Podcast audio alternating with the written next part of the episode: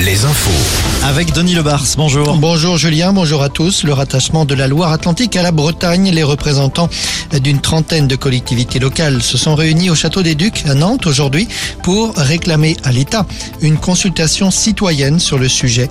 La mairie de Nantes rappelle qu'en 2018, 105 000 habitants de Loire-Atlantique avaient signé une pétition réclamant une consultation sur la question. À Londres, les derniers préparatifs avant le couronnement du roi Charles et de la reine Camilla.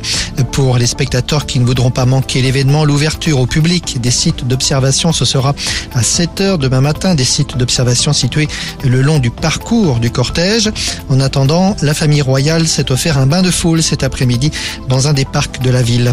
Un député NUP d'Ille-et-Vilaine, Michael Boulou, a déposé aujourd'hui des propositions de loi destinées à taxer les propriétaires de yachts et de jets privés. Le député breton évoque un bilan carbone catastrophique.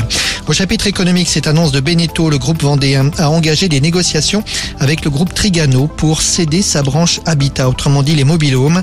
Cette activité emploie 800 personnes en Vendée, mais aussi dans d'autres départements, ainsi qu'en Italie. Le groupe Trigano, de son côté, est spécialisé précisément dans les mobilhomes, mais aussi les camping-cars et les caravanes. 184 communes de la Vienne sont concernées par l'état de catastrophe naturelle. 70% des communes de ce département. C'est ce que dit un nouvel arrêté ministériel. Il s'agit des communes touchées par la sécheresse de l'été dernier. Les habitants concernés peuvent désormais engager des démarches auprès de leurs assurances. Marcus Coco devant le tribunal de Saint-Brieuc aujourd'hui. Oui, l'attaquant du FC Nantes comparaissait pour avoir été contrôlé à 200 km heure en décembre dernier sur la nationale 12 entre Saint-Brieuc et Rennes. L'ancien joueur de Guingamp a été condamné à 1000 euros d'amende, 6 mois de suspension de permis de conduire.